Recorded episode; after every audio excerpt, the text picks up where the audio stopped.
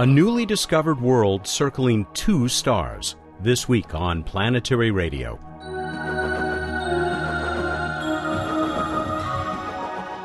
Welcome to the travel show that takes you to the final frontier. I'm Matt Kaplan of the Planetary Society.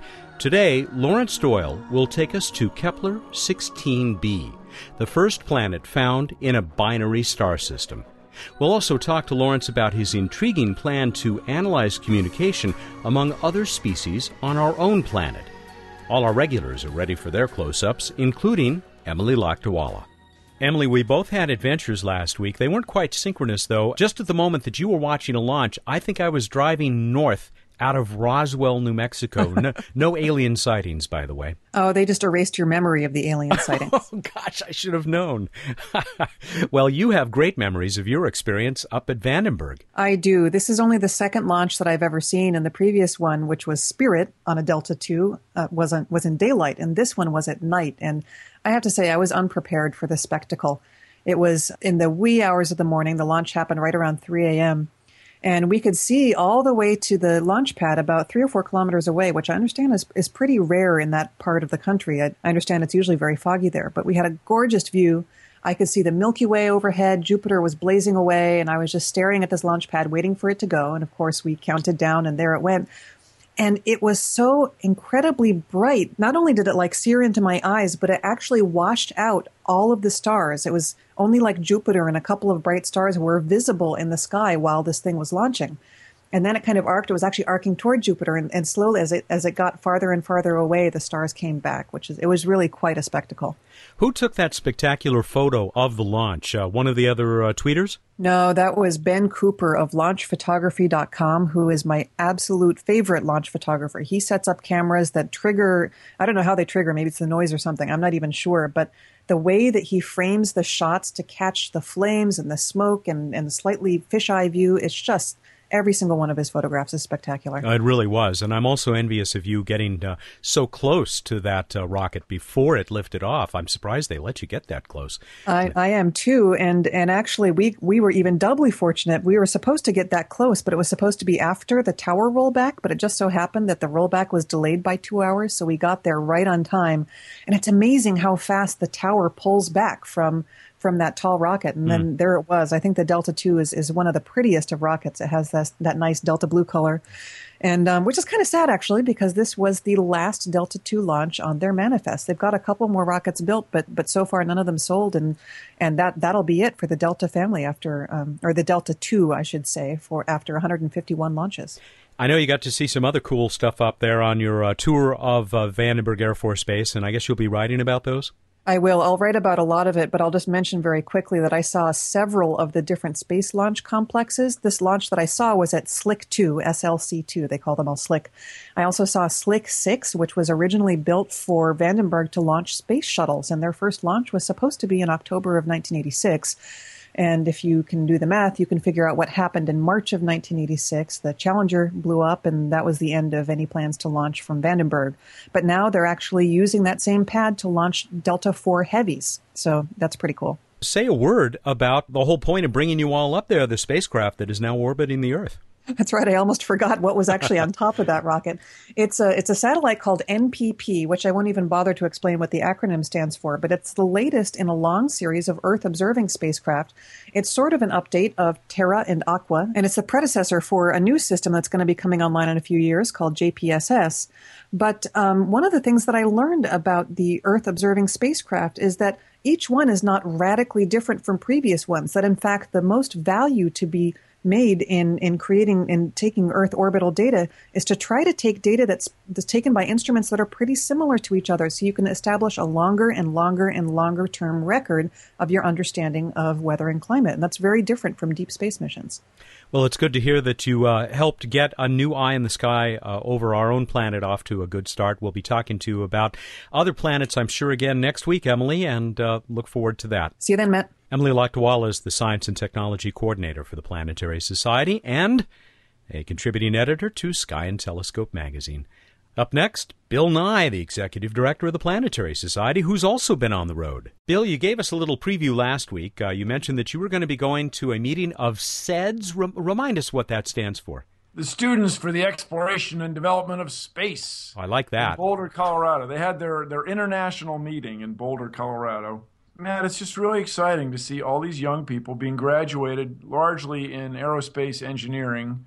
Some are in systems uh, design, others are in spacecraft design, mechanical design, others are software people, and there are a lot of astrodynamicists people that navigate the solar system and the stars with gravity and so on. It was really exciting. I did a little talk. It was great to meet everybody, and we debuted the Space Geek campaign.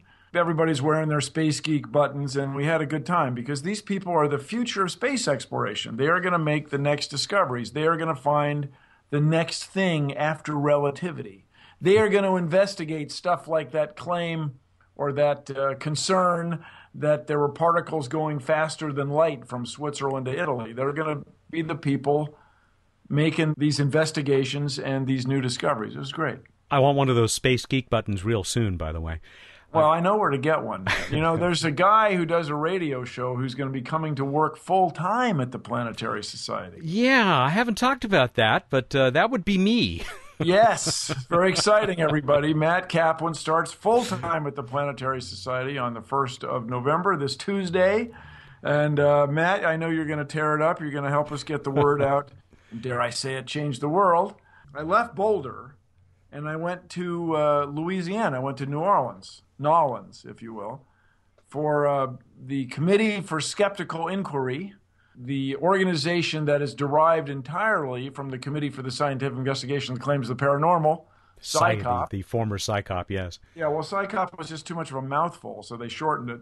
And this is an organization of which Carl Sagan was one of the original members, fellows. I got the Praise of Reason Award. It's very cool. Congratulations. So I got an award from the students for my uh, promotion of science education, and I got an award from the skeptics. It was a big week for me, Matt. But you're going to have a big week, and we're going to work to get everyone in the world excited about space exploration for a better tomorrow for all humankind. Is looking, that such a big deal? It is, and I'm looking forward to joining you there at Planetary Society headquarters. Bill, thanks very much. Thank you, Matt.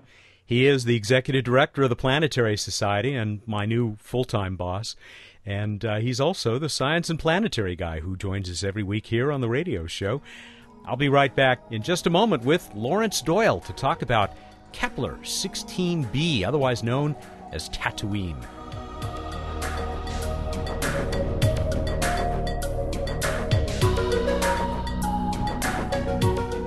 Laurance Doyle has one of those questing minds that can't be satisfied with just one field of study.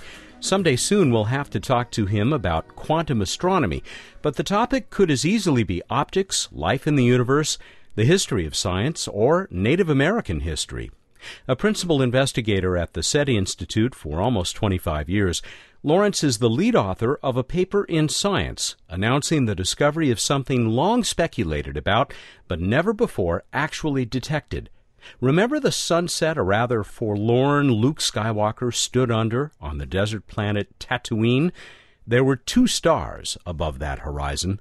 Laurance, congratulations uh, to you and your team on the discovery of this first uh, confirmed planet in a two star system. I hate to follow the line of the rest of the mass media, but uh, how close are we to looking at uh, Tatooine? Well, it's two thirds of a Tatooine system, I would say. The planet, of course, is Saturn mass, so we don't expect it to be habitable, but it is half rock and half gas. And it's also just outside the habitable zone, but the habitable zone for a circumbinary planet, you know, a planet that goes around two stars, varies, unlike a single star hab zone, which is a certain distance from the star. The stars are changing their distance from the planet.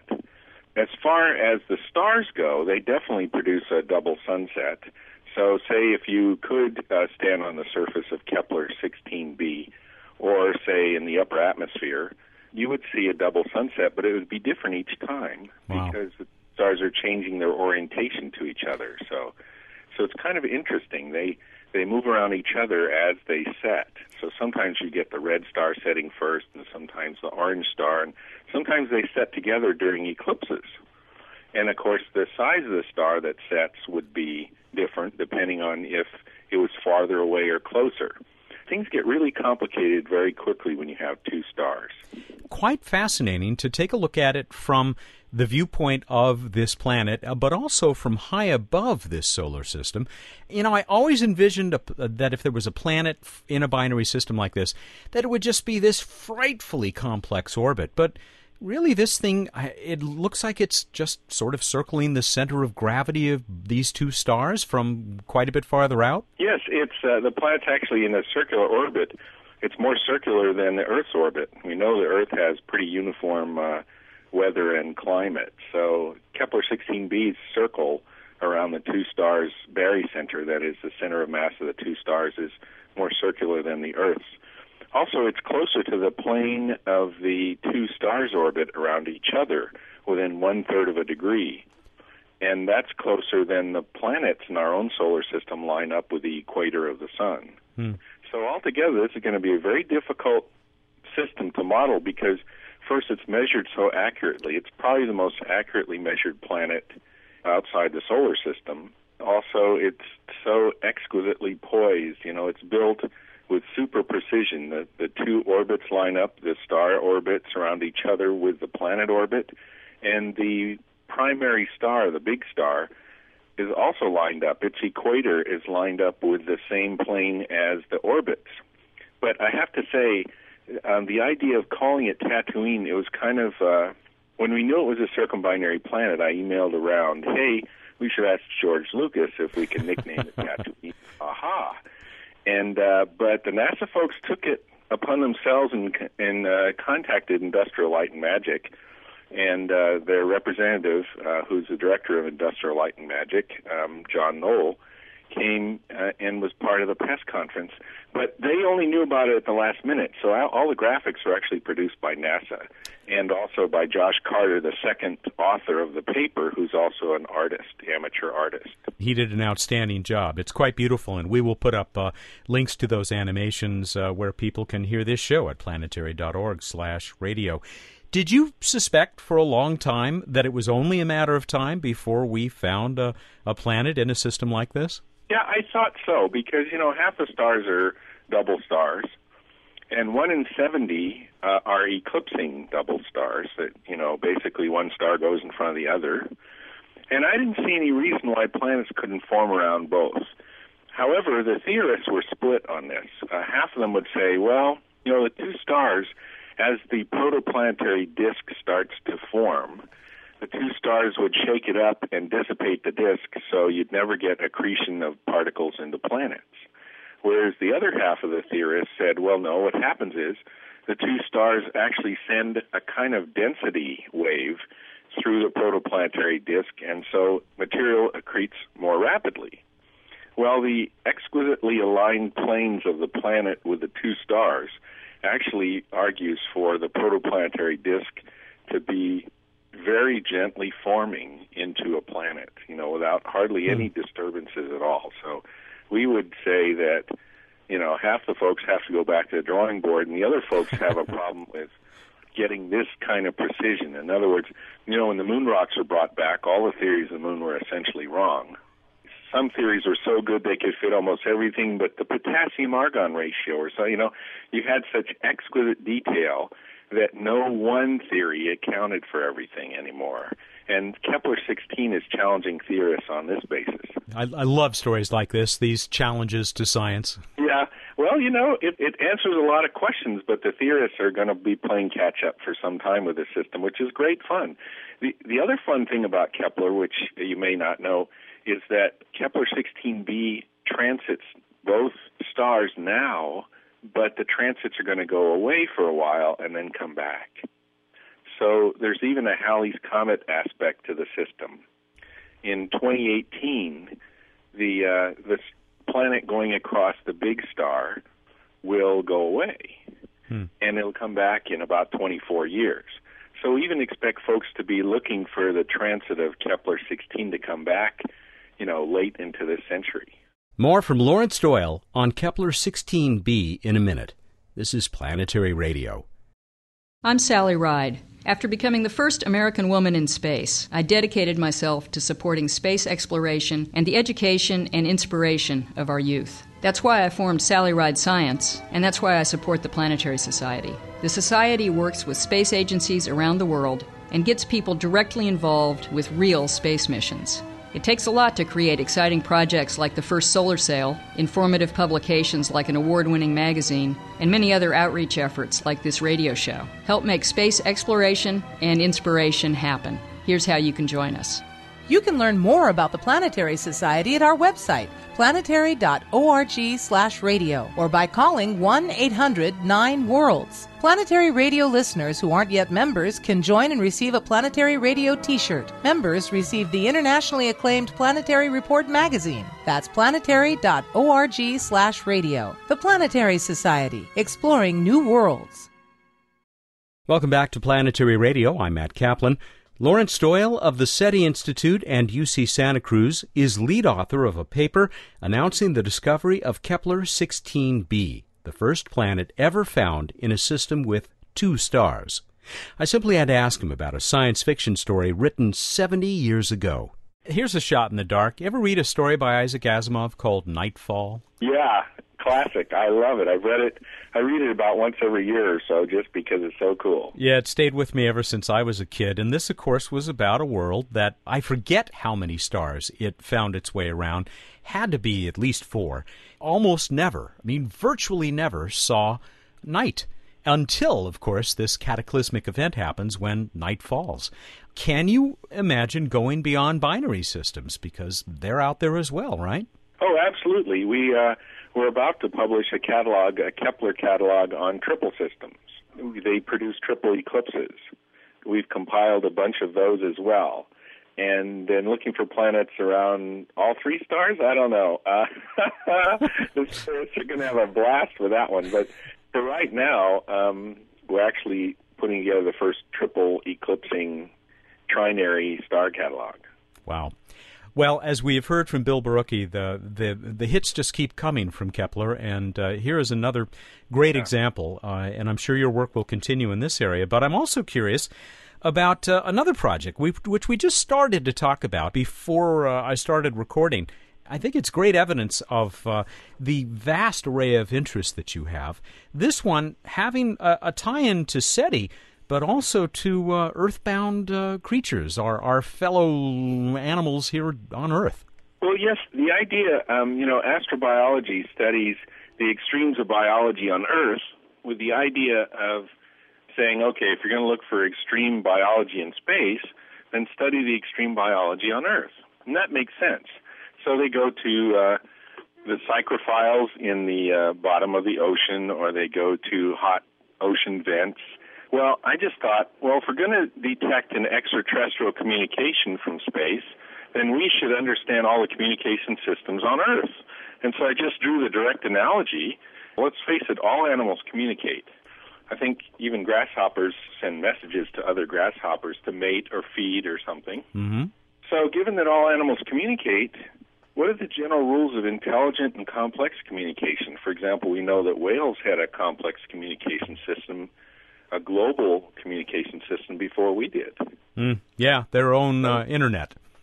Yeah, exactly. And bees have a communication system that's probably symbolic. That is, they they dance the distance and angle and so on to the honey source, but they're doing it in a hive where no flowers are visible. So they're communicating something that isn't present. Basically, if we study the communication systems, especially the extreme ones on Earth, then we should be able to derive a filter for intelligent life communicating uh, that we can use for SETI. And so far, our tool has been what's called information theory. It's a kind of mathematics developed to see how many phone lines Bell Labs was going to have to uh, put between houses and so on. But it's now used by computers to compress data and so on. But we use it to calculate the number of bits that different animals are communicating to each other. And I've even used it to quantify a communication between the plant and animal kingdoms. Hmm. Is there a sort of citizen science angle to uh, this uh, project, at least as it's forming in your head? Yes, it turns out that, for example, the sonograms, that's a plot of frequency with time of dolphin and uh, humpback whales and so on, are as uh, well classified by eye as they are by computer. As a matter of fact, uh, some of the stuff is pretty tricky. Some of these sonograms are pretty tricky, but humans can learn to recognize them and compare the shapes and so on because we're really good at seeing patterns. So the idea would be to have people help us classify the different signals from different animals and create animal signal databases, and then we could do the information theoretic analysis on them to see how much how much uh, information they're transmitting between each other and maybe even across species, with the idea of eventually producing an intelligence filter for SETI when we get a SETI signal. How long do you think it might be uh, before uh, folks can uh, add this to their computer at home, just like they have SETI at home? Maybe sometime early next year, because uh, we have all this stuff we need, you know, all the equations and so for information theory. It's just a matter of putting it into packets that people can then download to do distributed computing with. Absolutely fascinating, Laurance, and there is much more that we could talk about, but we are more than out of time. I, I hope that we can uh, pick this uh, discussion up again another time, whether it's about animal communications or some of the other things that you've uh, dealt with, and the history of science, perhaps, or quantum physics, and certainly uh, continuing to look for those uh, planets uh, circling binary stars out and about in our galaxy. It's been my pleasure. Thanks a lot. Thank you very much. Boy, we still have to talk about uh, Cambria and our favorite restaurant there, but we'll do that another time too. Uh, Laurance Laurance Doyle actually grew up in the city of Cambria, California, which I shouldn't mention because I don't want more people to go up there. But uh, since 1987, he has been a principal investigator with the SETI Institute in Mountain View, California. He uh, is also a participating scientist, as you heard, on the NASA Kepler mission team he has responsibility for detection of extrasolar planets around eclipsing binary systems, and that is exactly what has happened. He is the lead author of this paper that uh, is appearing in Science magazine about the discovery of Kepler 16b in the system called Kepler 16, the 16th discovered by NASA's Kepler Space Telescope. We'll be right back, uh, try and do a few discoveries of our own, uh, naked eye ones from the uh, night sky over our planet. That'll be when we join Bruce Betts for this week's edition of What's Up.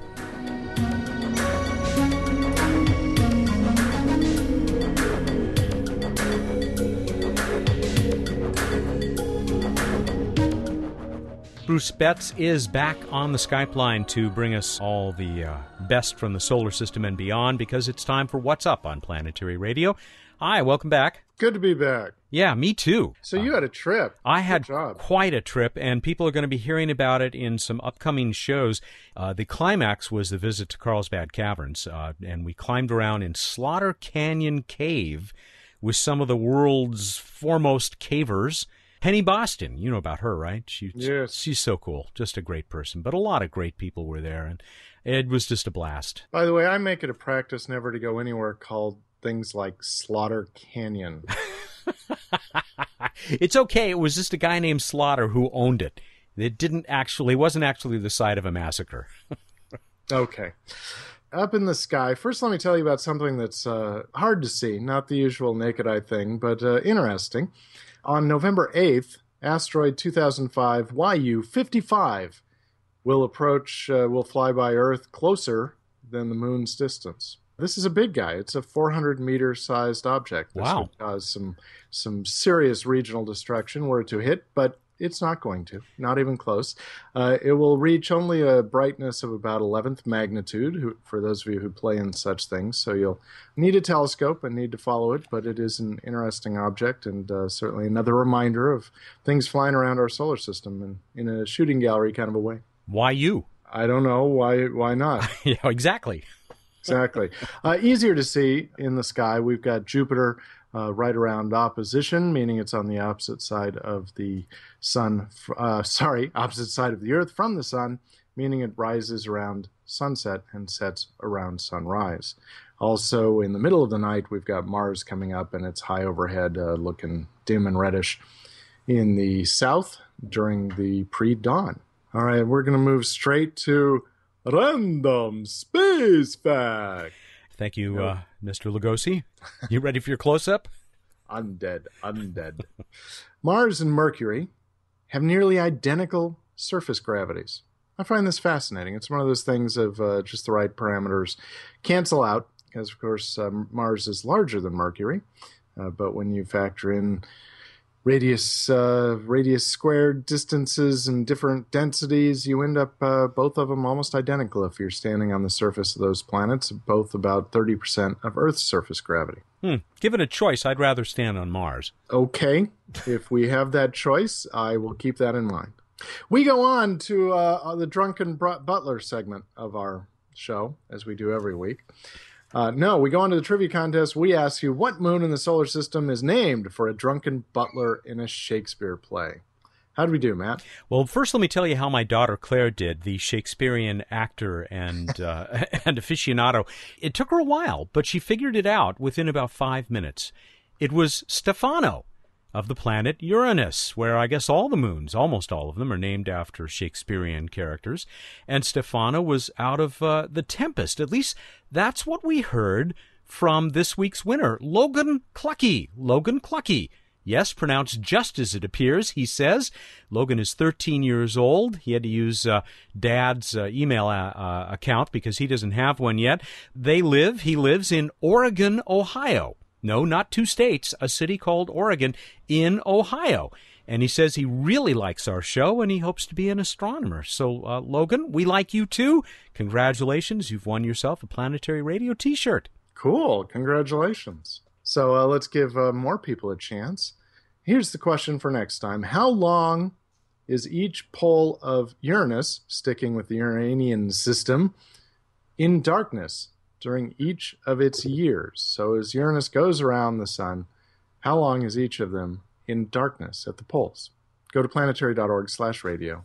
Find out how to enter. I'm willing to bet it's a really long time, but you can send your precise answer to us by Monday, November 7 at 2 p.m. Pacific Time.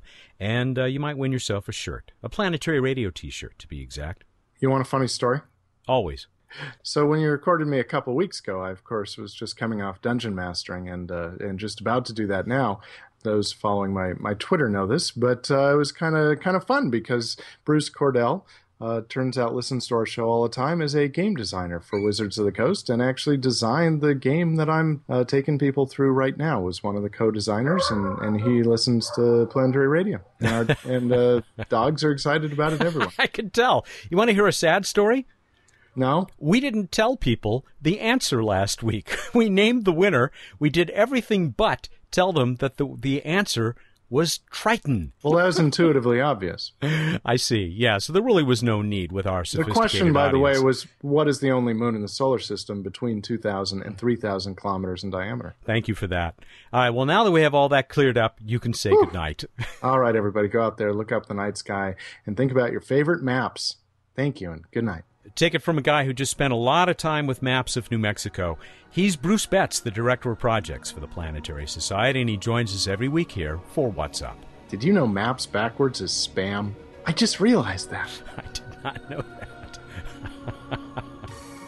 Planetary Radio is produced by the Planetary Society in Pasadena, California, and made possible by a grant from the Kenneth T. and Eileen L. Norris Foundation and by the members of the Planetary Society Clear skies.